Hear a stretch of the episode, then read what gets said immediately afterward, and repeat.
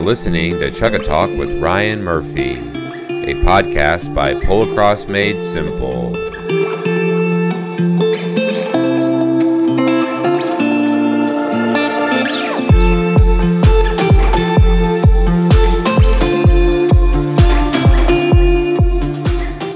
Hello, friends. This episode is brought to you by Saucy Farm. Located in Wiggins, Mississippi, they're the premier Australian stock horse stud in North America. Proudly standing are Ballandown Zorro, Hayden Satellite, and Stonebrook Finno. Ballandown Zorro has fresh, cooled semen with a live foal guarantee. Hayden Satellite and Stonebrook Finno have a limited supply of frozen semen special has been that once in a lifetime horse that people only dream of having. His athleticism, heart, and love for the game are second to none. We've been so fortunate to have him as our own, and a major part of our development as players as well as horsemen has most certainly been because of him. He has definitely raised the bar in terms of expectations and standards that we have of our own horses and how we go about bringing them into the game. Playmate picked up on Polocrosse so quickly and has been my main playing horse since 2013 carrying me from local and national tournaments to international tours and exchanges. Her athleticism and power, despite her petite stature, blow me away each time I'm able to meet a once turn in the 30 or avoid pressure in the midfield. There is no question about the success of these incredible studs for producing machines on the field, and I look forward to seeing the development of these lines in the future. I'm so happy that the Saucies are continuing the work of Marilyn Murphy and promoting the Australian stock horse,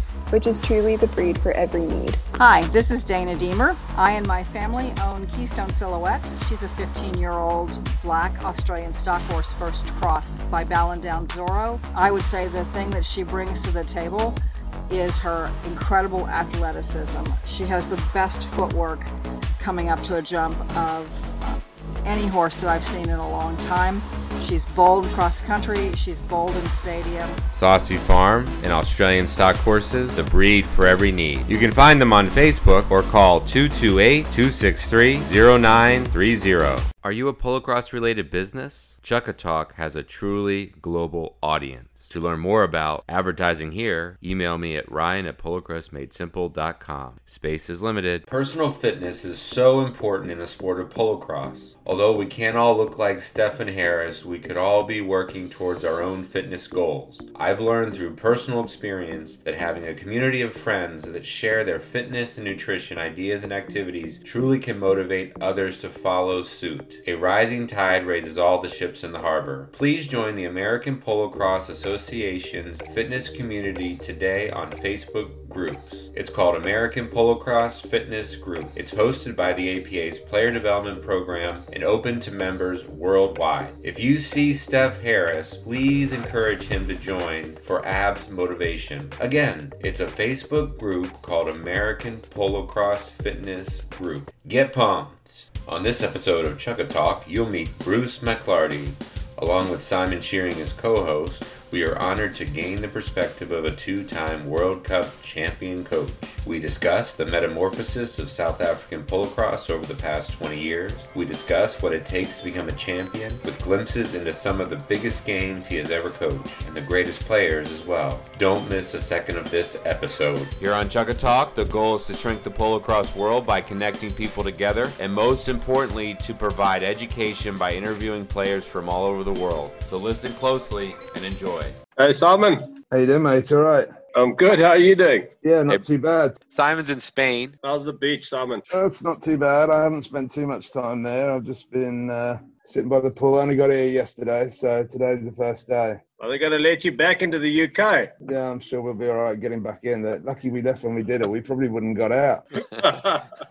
I see they're closing flights to other countries. So, yeah. Yeah, yeah. Don't want us anywhere. You must have gotten a good deal though, traveling right now. Yeah, fantastic deal. Really good deal. If you want to take the risk, but uh, take the risk. Yeah, welcome to the podcast. Thanks for coming on, Bruce. Hey, Ron, good to be here. Yeah, this is a very important one to me. I, I'm a coach. Simon's done a lot of coaching. You just have so much credibility in that regard. You have two World Cup championships uh, under your belt. You were the assistant coach before 2011. Is that correct? My journey was a funny one because I started as a horse coordinator in 2003 and I went along uh, with the then coach Tony Higgs to Australia and everybody knows how that ended. But what I did start to do there was work with the ladies and then I went back in 07 in a sort of combined role of horse coordinator assistant coach and then I got the senior job in 08 when Tony stood down. That's where my journey with the senior coaching sort of started. So it was a few years ago. We had a plan, well, I had a plan. It, it took a while to get going. I didn't expect to do as well as we did in 11. It sort of all fell into place quite nicely. Was your plan always to become the coach, or did it just sort of you just wanted to be involved in some way and then it adapted? No. I, I, I had no aspirations prior to 03 to be a senior coach. I enjoyed coaching the juniors and I enjoyed working, you know, with the up and coming players, and that's still where my first love is. As I brought juniors on, I realized that when they got into the senior ranks, they were maybe not being as well looked after as, as they possibly could, given the opportunities that they should have to develop into senior players. I suppose I thought I could do a better job. So, kind of put my hand up when I was offered the job. I said, Yeah, I'll take it and, and, and give it a go. Yeah, it seems like you felt the responsibility that you took them that far and you wanted them to continue on in their journey. You just had a recent trip to Zimbabwe. How did that go? A bunch of juniors. Zimbabwe is an awesome country to go to. You know, they I, I don't know how they survive there, but they survive and they seem to survive well. And visiting there is is a, a pleasure. They can always make a plan. They're outstanding hosts, and it was great working with a group of 19 kids, ranging from about 10 years old to 18 years old. I, I- I think there are more kids than that in the country, but that's what I was working with. Yeah, it seems like you've had a lot of influence on, on a lot of younger players. Jimmy and Lucy, when they were very young, how, how did you meet them? The Grills. That's that's an interesting story because um, I, I knew who the Grills family were, and I had some dealings with them in 05 when I went with an under 16 South African team to play in a quadrangular there, and we did pretty well by winning it, which I think was one of the first times Australia had lost in Australia in any shape or form, certainly in the juniors, in a full-fledged country versus country scenario. We, you know, we chatted a bit. It was at Albury, so obviously they were the hosts, and we got on well. And when we went back in 07 at the end of the World Cup, we were standing on the Sunday night, as one does on the, the field at Warwick, and, and you talk about all things good. And after too many drinks, uh, Charlie and Sarah and I were standing there, and we were we were still reasonably well behaved. And Abbott came up, and he wasn't in as good a shape as we were, and he, he leant across and sort of looked at me. Um, I wasn't sure if he was going to talk or fall over, but he said, "No, um, why do you boys pass the ball so much?" And I said, because we can. And that ended the conversation. He uh, made it a U turn and went away.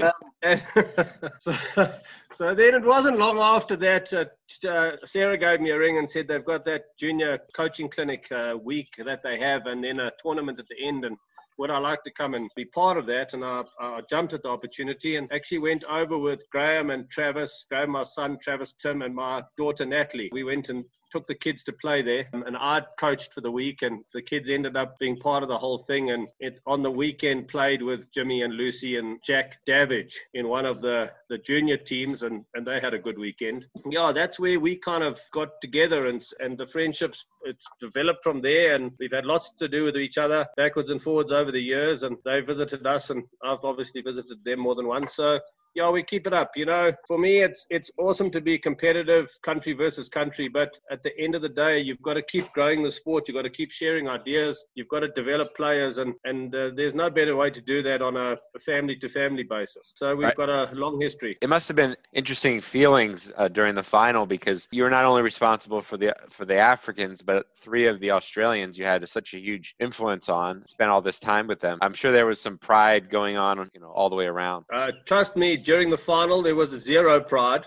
Um, Uh, I love it. if I could have shot Jimmy on that damn little creamy horse running around the damn park, I would have. But um, Oh, that probably brilliant. would have been offsides. No, look, they, they're awesome players and they've put their heart and souls into the game. They eat, sleep, and breathe polocrosse and horses, and what they've got going on there is, is absolutely eye opening. You know, hats off to them. They'd, they'd put in a lot of work, and, and on the day, they were the better team. I'd still like to replay the game, though. I made a couple of blunders in that game. Oh, which I well, keep We've got we've got those questions. We got those questions coming up. Yeah, let's start there. Let's start there. Let's get right to it. Straight in. So, in hindsight, what would you have done differently? So, let's get into that. Let's start there. Try to rip the scab off quickly.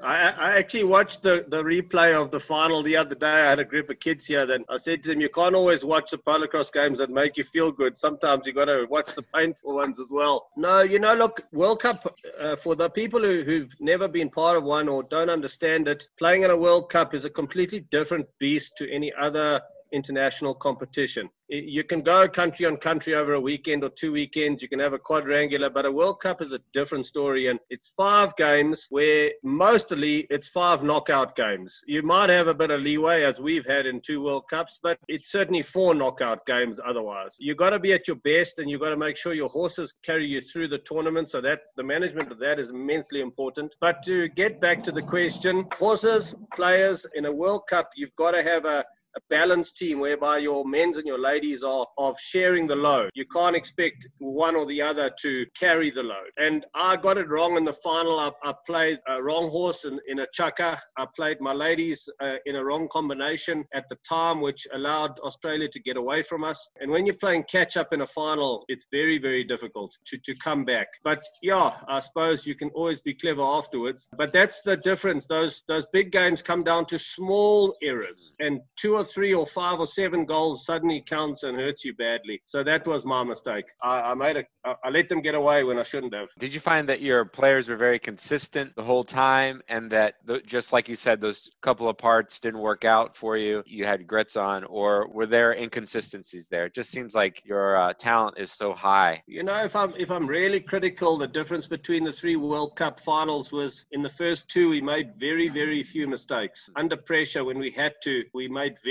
few mistakes. We made very good decisions. And I think if we have to be hard on ourselves, that probably wasn't the case in Australia. But you know, that's how some days go. I, certainly we were under pressure from the Australians, and hats off to them. They controlled the line out better than I would have liked. Everybody who plays polocrosse knows that's where it starts and ends, really. If you don't get enough ball in the line out, you're in trouble. There are very few games that are won by people who get a, a, a small percentage of ball out the line out and still come back and win. So, yeah, there, there are various factors, but, you know, as a coach and as players, you learn as you go along. And uh, hopefully, I won't make the same mistake again. I look back to uh, 2011 in that in that muck at rugby and watching your game against Australia, and I was just shocked at how you dominated the line out. That was really a, a big uh, shock to me that uh, the Australians were allowing that to happen. So I see what you mean. Getting more ball. I mean, usually it should be 50-50 and who's converting at a high percentage, but it seemed like you're getting the ball at such a rate and scoring so fast that you got quite a lead on them.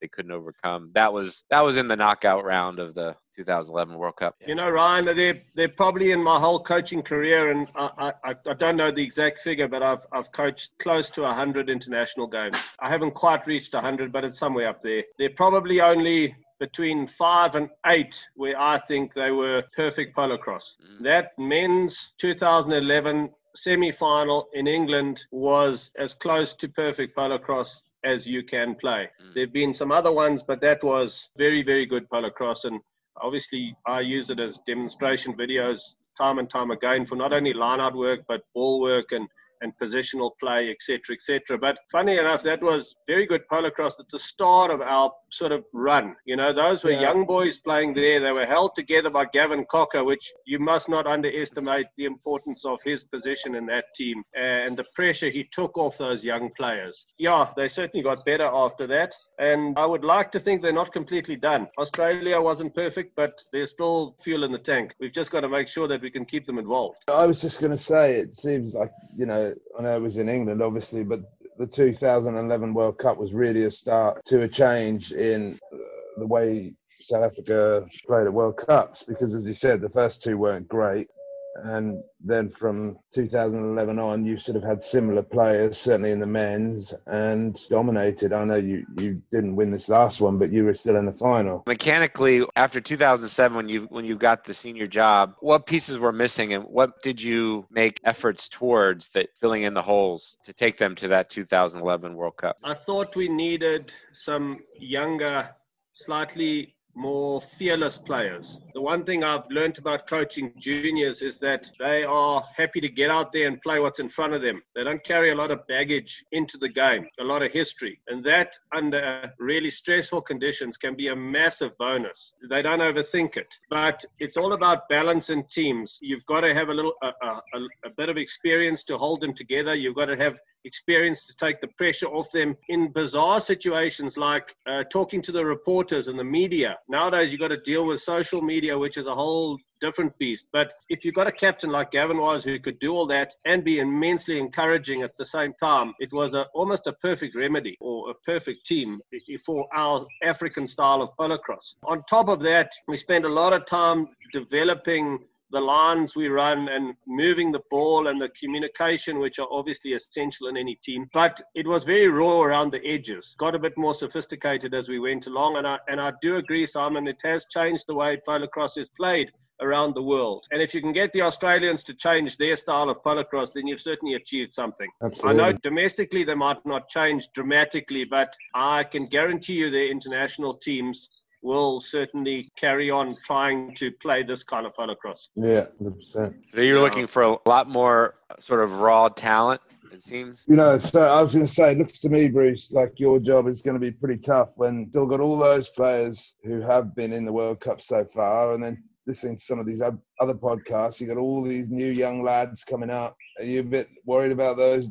You know, those. You know what, Simon? Yeah, prior to 2011, we had a whole lot of the older players retiring. Charles wasn't available for that World Cup, and he had been the go go to guy as a goal scorer. Yeah. James and Gordon and Charles van Wyk. Uh, people like that who had been in the national setup for years were into families or polo or something else or a bit distracted. And those young boys had to step up and play, and, and boy, they played. Now, all of you guys understand the value of competition. Competition brings out the best in people. And yeah. to have a, a conveyor belt lineup of young players coming through in our boys and our girls for me is I can only be a win-win situation for our country and puts us in a better footing than we were, you know, nine years ago. So I'm not worried about it. It's a lovely, it's a lovely position to be in where you scratch your head about who's going to go into which team. Just at that point, though, you often find, and I'm a firm believer that not always the best players make the best team. So yeah. again, it comes back to balance. I find the captain of the team is immensely important because he has to work closely with the coach. But we're in a good space at the moment in terms of numbers, not not in terms of big numbers, but in terms of numbers who can potentially play in a World Cup. Mm. So yeah, I see exciting times coming. I see that the high goal must be a huge part of the preparations because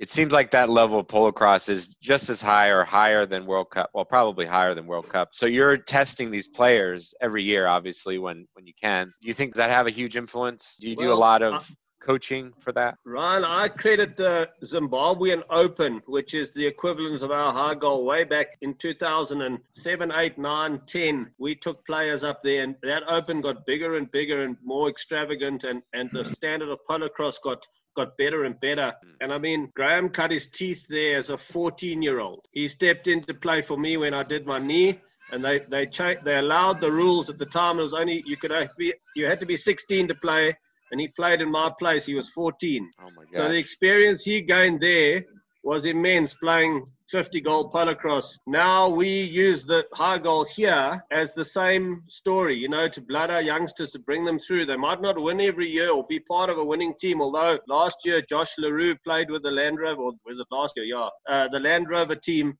and they ended up winning it. So there are youngsters who are winning those high goals, but just being part of the tournament is is huge. It must be something about Zimbabwe because Mikey Cranor was telling me how he was four years old and he took his sister's spot on, in a game. Yeah, his parents, he had gotten injured and his, his, parents didn't know it, and he said, "Get me ready," and he went, got on and played. So what? A little bit bigger. It's all about opportunities. You know, sometimes right. they come along just when you don't expect them, and and that has a massive influence going forward. Who knows what would have happened if Graham hadn't stepped in in my place then? The year before that, he had stepped in to help me at a SA Champs final when we were losing, and he, he played in my spot because I'd, I'd also pulled something or hurt something. It's about opportunities. Those young kids playing in 2011, that was meant to be an opportunity. They were never meant to win that World Cup, but they were meant yeah. to be competitive and to learn from it and to grow from it. Well, the opportunities prior to that actually stood them in such good stead that they were competitive. You obviously never went there though, thinking you. Surely you even came. You still came to 2011 thinking you were going to win or you could win. No, you know what happened? Um,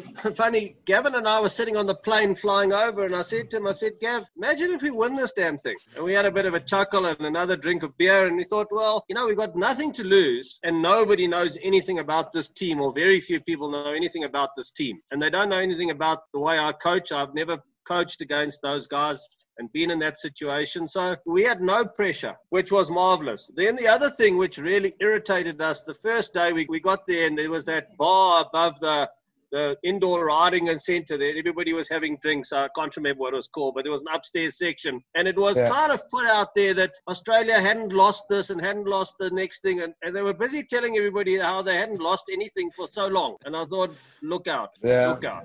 Uh, I just remember, I remember vividly how, and again, I think it's changed by World Cups work, just how professional and organized you were. You guys turned up with horse coordinators that you know were looking after horses to another level and beamers and blah blah blah. And you know i just remember vividly because i was we were sort of in the stables along from you. You know i, I certainly okay i wasn't you know i never played in 2003 but i was there with the team. And you know there were no teams quite like that. You know the horses were just looked after by the guys there and they were fed. And you know there was none of this giving them massages and beamers and blah blah blah. And I think you know it's you know, changed. If you, if you, do the same stuff over and over again, what's the story? That's a definition of madness or insanity. You know, and expect a different result. We decided we were going to do. We were going to be as professional as we could in an amateur situation. We would take everything we did to the next level and try and make sure that it, you know, had an influence on not only the player's performance, but the horse's performance. And I think now everybody's sort of jumped on the bandwagon and is following suit,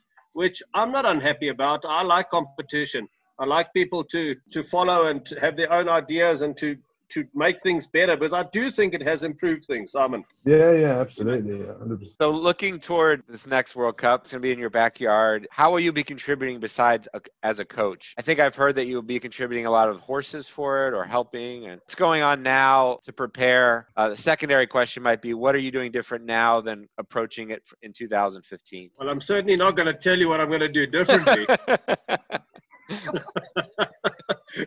we don't mean we don't mean on the field, Bruce. Mean on the field.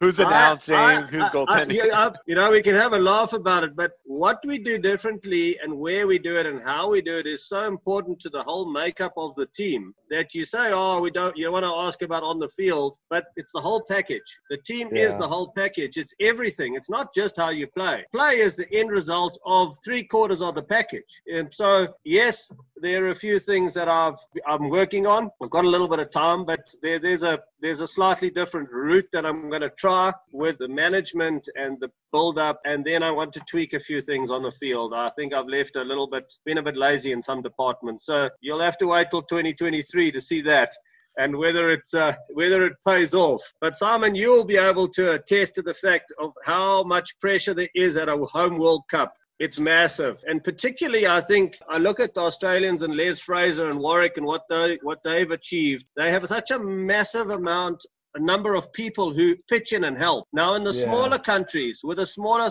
playing staff, there's so much more pressure on on so the, the fewer individuals. I make sure that I, I don't get caught up in too many of the sideshows. For me, players and player preparation is, is paramount, but I take the horses and on, on board as well. I'll manage the collecting of the horses. I'll coordinate that.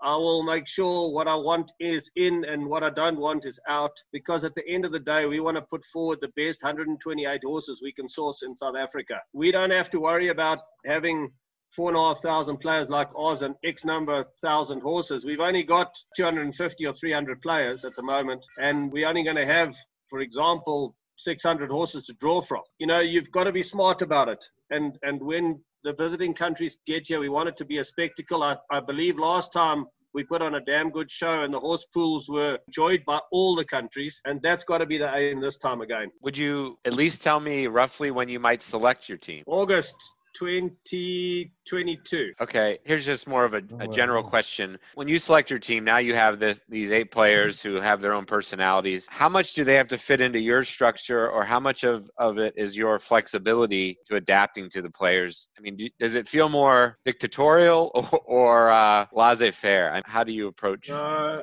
Ryan, if anything, I tend to err on being too much of a nice guy and trying to accommodate too many people. Hmm. But I do believe I'm not a dictator. I'm not a I'm not a guy who chases you with a stick. I treat you as an adult, and uh, I expect the same in return. I believe immensely that the individual personalities are actually the backbone of the team. Mm. It's not my personality or my ideas or my coaching that makes the team.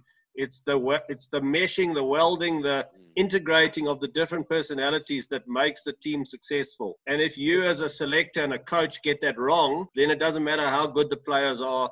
If you can't weave those personalities together, you're not going to be successful. End of story. I'll, I'll tell you, this is sort of a sub question to that. Do you select this team yourself, or do you have a? does the country have a no, group of selectors? I'm just one of four or five selectors. I think five. There are four selectors, a convener of selectors, and I'm the sixth guy. So the convener really doesn't have a, a, vote, but are four selectors with a vote and myself with a vote, and we selected together. Speaking of personalities on the team, and I have to say this lightheartedly because I don't want to offend you. I know that you you you prefer the number one position, and I'm a number three typically. I have a propensity for that. How many number ones have you had as captains? Because it seems like Gavin, Yanni, I'm not seeing them as number ones very often. Is there a personality trait? no, no, it's a very simple mathematical equation. It takes hours and days to work out. I pick the oldest guy and make him captain. okay, all right. Okay. Is that um, really true, Bruce? Is that really true? no, it's not. I have on one tour, which I will not I won't divulge which tour, but on one tour with the men's team, I picked the naughtiest guy, made him captain, because I knew then at least he would have to answer to me and be on time and have team meetings and, and stay in at night and check on the other guys. And yeah, it worked like a treat. We came away and we won well. Would you ever have a girl as your captain? Absolutely. Your captain? I don't have a problem in the right situation. I don't have a problem having a girl as a captain. But, you know, We've got strong leaders in the men. We with Gavin did it, and Yanni's a good captain. And if Yanni's around, I would think that, well, not if he's around. If he's keen to play, I would think that you know he's close to a cert mm. as the next uh, uh, for the next World Cup as as you get. Yeah, who knows? Simon, it, for me, rather pick the team and then pick the captain afterwards. I don't pick the captain first and build the team around him. I, I, I get the right blend of the team in my mind try and convince the selectors of my logic and then take it from there. We know that ones are a dime a dozen. There's just so many of them. No offense. And there's a lot of number threes, but it's hard it's hard to find a good two. So what are the characteristics of a two and what do you coach twos to make them effective on the field? Look, our game plan is all about the ball and getting the ball and, and controlling the ball. And Travis Tim is, is was the incumbent number two, and Retief Steenkamp was an, an, a, a, specialist number two at the last World Cup. I like ball playing twos. I like people who can, in Travis's case, he's as good a three as he is a two. In fact, he might even be a, a, a better a better two than a three. I want people who can play the ball, and I want people who can move the ball. And I don't want I don't want a guy who's just going to run around into running into people the whole time. For me, that's if they can play a two, a bit like a, a combination of one and three. They can hunt the ball like a one and they can defend and, and distribute the ball like a three, then then that for me is perfect. You know, in, in, South Africa, I always equated our game of rugby. I don't know what I'd do with the American sports. I'm not that au fait, but uh, uh, in in rugby union, you need somebody who can play like a flank. They must play. They can do the hard graft, but they can also have soft, silky hands and distribute the ball. They must be I able to run and get around. He, oh, Trav's one of the most awesome players to watch because of that. You know, he just yes. everything he delivers is spot on and precise, and you don't see him running into trouble very often. He gets always out of it before the trouble's there. It's yeah, I love watching Trav play. Travis is a he's a natural he's a natural too, and it took a little bit of persuading way back in the day for him to accept that in my situation he wasn't going to play a three to start with, and he's turned into a world class two. He's a guy that I, I really rate in the middle of the lineout. I can see that obviously the number ones have a lot to play in uh, being in the right position, but I can kind of just see you there with a stopwatch. How quickly can they release the ball if they catch it in the line out or move that ball to that number one? Is that sort of what you're talking about as far as being an offensive two out of the line out? Yes, Ryan. Yeah, uh, releasing the ball obviously is is so important in our game plan, but more importantly is releasing it at the right time. Anybody can pass the ball quickly, but passing it at the right time into the right space on the right angle, that's what uh, is is the tricky bit. Um, look, I'm very lucky with Graham and Travis. You know, they've grown up through the juniors. They've played as young adults together. Um, they've played three World Cups together and God knows how many club games. So they can move the ball around with their eyes closed just about. So that was a, a real bonus in the in the South African team, uh, having people who understood each other so well. It's it's underestimated that in, in how effective it is, but uh, we were very lucky to have that combination. It seems like in the in the states when we just in, introduced the overarm, and it was probably around 2013 or so, the game got very sloppy. You know, we were trying to move the ball faster, and we were just kind of dropping it in front of the player, oftentimes not in the right spot uh, just a lot of mistakes. When you say dropping the right position, these has it just become more and more just sort of a, a direct pass as opposed to hitting the ground in front of that player? Is that, no, is that look, the progression? I, I think if you you just take a step back to what you've said, what was happening in America, can't play a passing game if your skills don't match the, re- the requirements. So if you want to pass the ball 10 meters on a gallop, must be competent to do that. If you want to pass it 50 meters at a gallop, exactly the same. But I like to think that we are a multi uh, dimensional team. We pass when we have to, we carry when we have to. Our ones go back and fetch the ball when they have to. Our twos and threes interact when they have to. You know, the, the ability to play what's in front of you is so important. Not to go onto the field with a preconceived idea that every time you win a line out that you swing the ball 60 meters upfield and hope to goodness that somebody in your color shirt catches it. And all along, and, and this was my predecessor, Tony Higgs, was always saying skills, skills, skills. You've got to upskill the whole time. And it was something I drummed into those young guys and girls in 11 and 15 because we've always seemed to have young players. You've got to keep pushing your skill levels. Now, Bomber is very good at pushing the competitions, the little trick sticks things, and Graham Bennett's now come up with his own thing and his sticks, and that's really what's made it, what's driven it, is that the skill level has got better and better, and as a result, we can now we have more option, you know, um, as and when and how we pass the ball uh, and catch it obviously. So to answer your question is I don't want to see the ball passed onto the ground. I, I, think it becomes risky. And although I'm a guy who does play risky polocrosse, that's too risky for me. There's still got to be a good percentage in what you're doing. Don't just sling it forward and let it bounce on the deck. Put it in a racket. Make sure your skills can do that. Great advice. Um, so yeah, we're trying to catch up. You know, at practice, they they sometimes want to be too conservative. Yet when they get into a game, they suddenly want to be over. You know, they want to be over exuberant. So you've got to you've got to balance it. If you can't practice and get it right at practice, then maybe don't try it in the game. But you you as a coach have to afford the players the chance to make those mistakes. You can't be jumping on their heads at practice if things are going pear shaped. You've got to allow them to make the mistakes at practice and hope that they don't repeat them in a game. It just brings me back to 2007, and I, I say this often too much on my podcast, but we almost lost to Canada. Now they had an Australian on the team. Uh, we almost got eighth, but we didn't. Um, but no, Joey Poole had said to us, "There's only so much more I can, you know, you have to be able to get the basics down before we can take this to the ne- next level." And we were just failing on that on the fundamentals, and so that that just made me think of that. Just don't play above your your capability. Your percentages will go down. Your mistakes will go up. So yeah, that just reminds me of that. That's uh, sort of my perspective I, from. Uh, I remember that game, and I remember the the Aussie guy. He was also a Bruce, if I remember correctly, Green Shield or Green Side or Green something. He yep. was a tough customer. But you're 100% right, right, Ryan. It's um, you've got to challenge your players to be adventurous enough, but not silly. They've got to be able to play percentage polocrosse, but not ridiculously conservative. And you've got to allow them to make mistakes and take it on the chin and say, move on. You know, at the end of the day, if you're one ahead at the end of the last chukka, it's a good win. So don't overthink this thing. Don't don't try and get it that you you you're winning by 10 or 20 every time.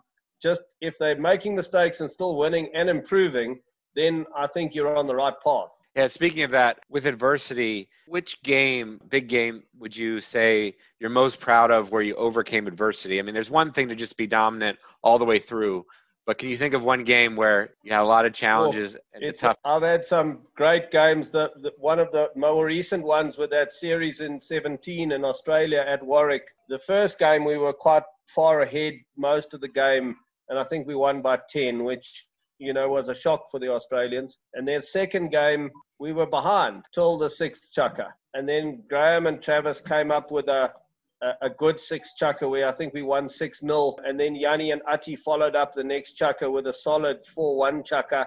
And suddenly we were in front, and all Graham and Travis had to do was finish it off, and we won by four. And then we went into the last game having won the series, but I'm never satisfied. 3 0 is much better than 2 1. And I think at one point in that game, we were 11 behind. And to come back from those numbers, you know, immensely satisfying. We only won by one in the end, but as I say, one's good enough. You just got to be one ahead. Um, do you think you had a yeah. do you think you played a part in that comeback, Bruce? Or do you allow those players just how do you back them up when they're 11 goals down? Well the bizarre thing simon was i actually think we were 8 or 9 or 10 behind in the second game. I did play a part there. I'm, I'm, I'm certainly not going to repeat on air what i told them there because it, it wasn't very that. pleasant but but there was a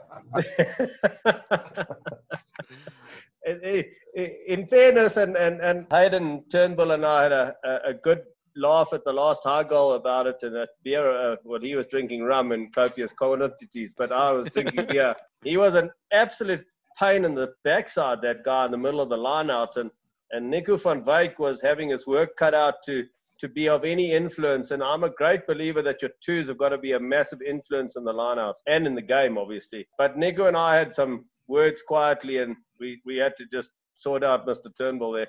It um, and it, it all it all came from there. And obviously Steph Harris had a had a go with um, Trent uh, Collins. Um, Collins. Oh, Trent um, Collins. Yeah, so there there was a bit of blood there, and there was a few choice words said to each other, and they discussed family matters up close and personal. You know, I think those there were two incidents that you know we, we that I've just mentioned, and and that changed the course of that game. And it was something that we, we discussed off the side of the field that we, we had to be a little bit more, we couldn't afford to take a step back. We had taken too many steps back. Mm. So we needed to, to change our thought process and, and our, our sort of our line out strategies and be a little bit man up a little bit because we've been too nice to that point. And I'm not I'm not advocating violent play or, or ridiculous play. What I'm saying was just a mind shift. We were focusing on being correct and sharp and quick in the lineouts, and we were being outplayed. So we had to change our, our, our, thought process, and it, it did certainly work. I'm a lefty, so I totally understand. It's it's cheating to begin. It's cheating from the start, and then uh, yeah, then you throw in hate in there. Um, yeah, I get it. Um, uh, he's a great guy and a phenomenal player, but you, yeah. he's had he's he's had the South Africans number a couple of times over the the last 10, 12 years in, in international polocrosse. Do you think that, that uh, those tests in Australia actually were filmed, or is there a, you know, do you wonder why they never filmed it? Well, I don't know. That's it's it's like one of these murder mystery things that uh, I've never been to Warwick and I've never had anything to do with the Warwick setup, and there hasn't been video cameras and films and and all sorts. And Suddenly, after this one, there's nothing to be seen. It's bizarre, but they've got footage of the games that they use in a promotional adverts. Advert. Mm. yeah, exactly. it's crazy. So, I don't know, Simon. Maybe, maybe I'm not qualified to answer that. You, we'll just leave it out there for the listeners to decide. This is a good transition, actually, because I know that Australians have the Institute of Sport. We've tried to get certain things like their coaching program or their umpiring certification program, and they just won't let us, you know, see any of that because it's it's from the government. Do you get a lot of government support for your team? No, in a word, um, we don't. we we were lucky enough to get some funding um, after the 2015 World Cup, which we had applied for beforehand, but it only came through afterwards. Maybe they were holding it back to see if we won. I'm not sure. Um, but uh, no, we don't get a lot of support, to be perfectly honest. And we, we just have to make a plan and rely on private sponsorships and, and the goodwill of the polocrosse community to you know to to run big events. Um, and looking back to 2003, I actually got the hat from Kenny on your team. Number one, what's happened to Kenny, and uh, what part did he play on the team? Were you just uh, sort of required to have diversity on the team in that, that year? Yeah, um, you know, there, there's an active program whereby we try and develop players. It's it's incredibly difficult because of the funding issue. If we don't get enough money from the government to, to, to fund the development players, will be the be them be players of color or be the people who haven't had the right opportunities, but there's not enough money. So that in, it comes back to private individuals carrying the cost for those players. In Kenny's case, we did receive some funding for him to go in 03. Um, and he was a good guy and a part of the team. But because of the standard of play, you're not going to replace a Gavin Cocker with with a, with a yeah. Kenny because they're just not good enough. He's not good enough, and and there are a lot of players of that level uh, from all backgrounds not good enough. Where Kenny is now, I know he was part of the police force at that stage, and Caroline Minnaar had a lot to do with him. But I, I think I've heard he, he's not in polocrosse anymore. I think he's he's left the police. And to be perfectly frank, I haven't seen him for a number of years. We don't get any real government support either.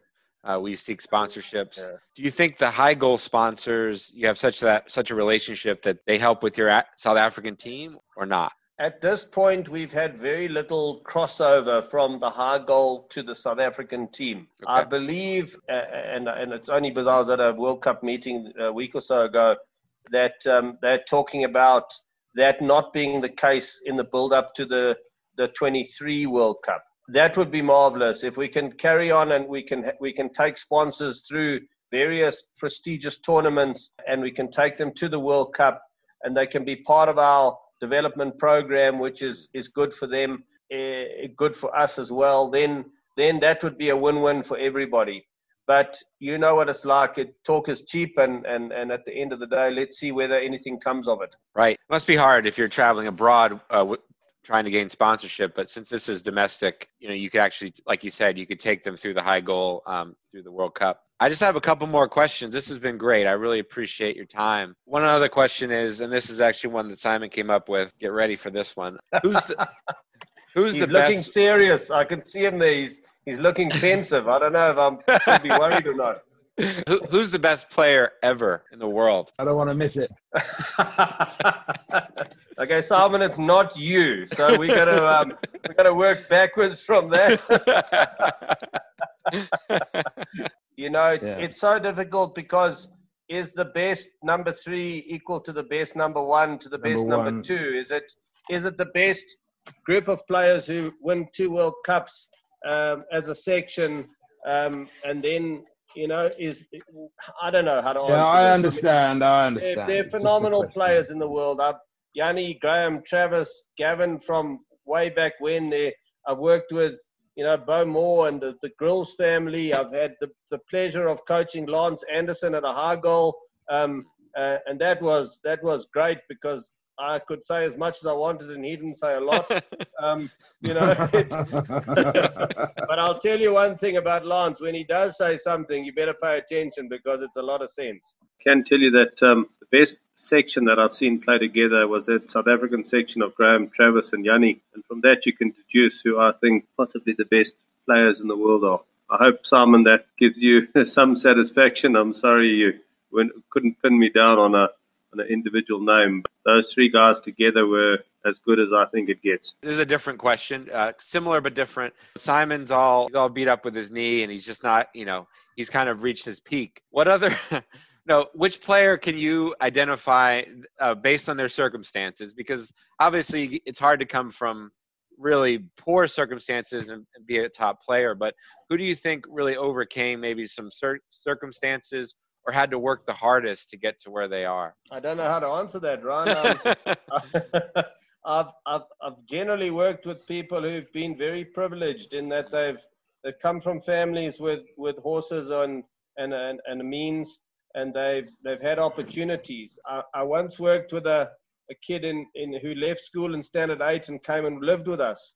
Um, his, his, his, his dad was into carpentry and they weren't particularly well off. And he ate and slept polocrosse. And, and, and he eventually got to play in Australia in a South African team, a guy by the name of Freddie Creel. If you're talking about people who've done it hard, there's probably not much harder than that. But the reality is, you know, horse sports and polocrosse definitely is you, you, you have to have something behind you to play it, and it's a yeah. privileged sport. We mustn't we mustn't uh, on ourselves, and and particularly most of the players are are in that bracket. Yeah, speaking about having someone behind you, um, not literally, but your wife Beth seems to be extremely positive. I mean, I I've never met her, but I've seen her social media, and she just seems to be very uplifting and positive. And how would you say she contributes to your success as as a she's as in one the of background. This is going to be awesome.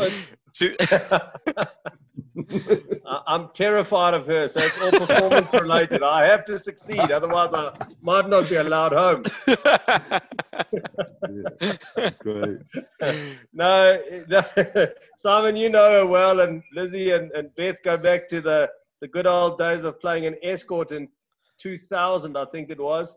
Um, yeah. The English sent out a team there and uh, yeah, it, it, look, she's been very supportive. We we do have our moments like any married couple. Um, fortunately, uh, I win most of those. Um, she's sitting across the room, nodding her head, not in an up and down direction. Um, but the light's bad because the power's out and I can't really see her clearly, so I'm just going to ignore her for a while. yeah. I'm sure there'll be discussion later somewhere close to a bed. But yeah, anyway. Do you, do you just one no, other question? Good. Do you think do you think that since you've been coaching Bruce, you've improved as a player? Because you know, I remember watching you when I was in South Africa a long time ago, and you you weren't nearly as good as when I came over with the team a few years ago and watched you play. You know, you've obviously improved yourself. Do you think that's since you've been working with these guys, or what's the story? No, uh, Simon. Yes, I, I, do think that certainly helped my polocrosse. I've been lucky enough to play between Graham and Travis. You don't get a lot of directions from those boys. You just got to fit in, otherwise they're going to run over you. Um, yeah, so, you were playing one at the time, so and you were playing pretty bloody good. You know. I was. I remember the game. Probably the best game, best game of polocrosse I've ever seen in my life. Oh, thank you. It was a particularly good game, and it was a you know, it's even better when you win those ones. Yeah, I do think it's pl- improved my polocrosse. You know, my clarity of thought has improved. My my temperament's got better. I used to be a hothead on the field, and that's that's much better nowadays. And understanding the game to the level that I do now can only help you. Uh, so yeah. yeah. Definitely. Okay, I have one more question, and this has nothing to do with polocrosse. Since you're from Ladysmith, KwaZulu, what's your favorite Ladysmith Black Mambazo song?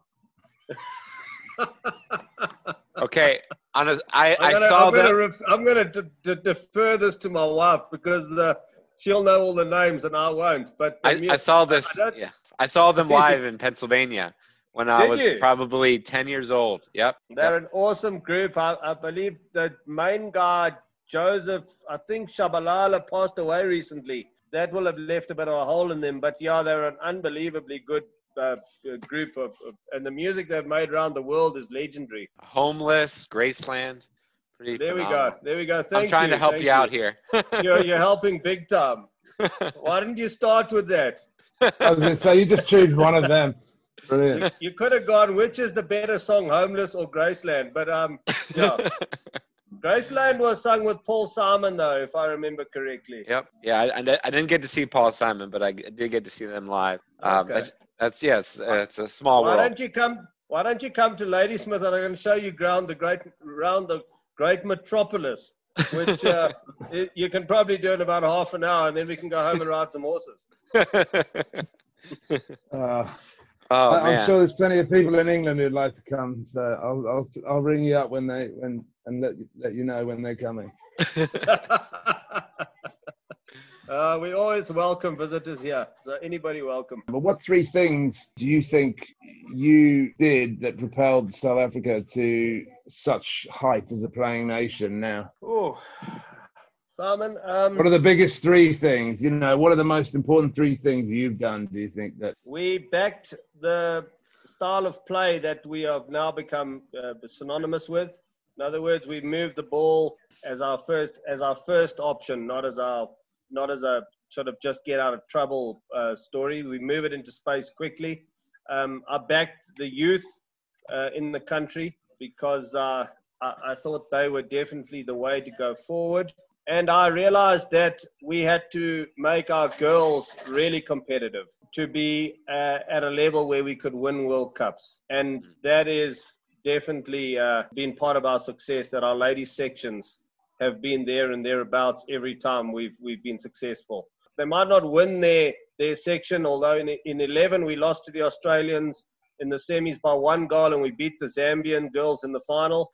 In 15, we beat the Aussie girls in the semis for the first time ever. And uh, I think we drew with the Zambian girls in the final, or maybe we were one goal up. I'll, I'd have to go back and check that.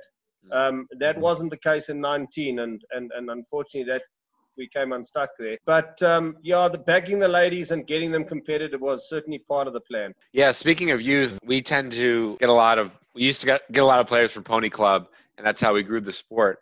But procreation is probably the best way to do it, right? It takes quite a bit of time for you to have developed these top players. Who's in the Um, background, Ron.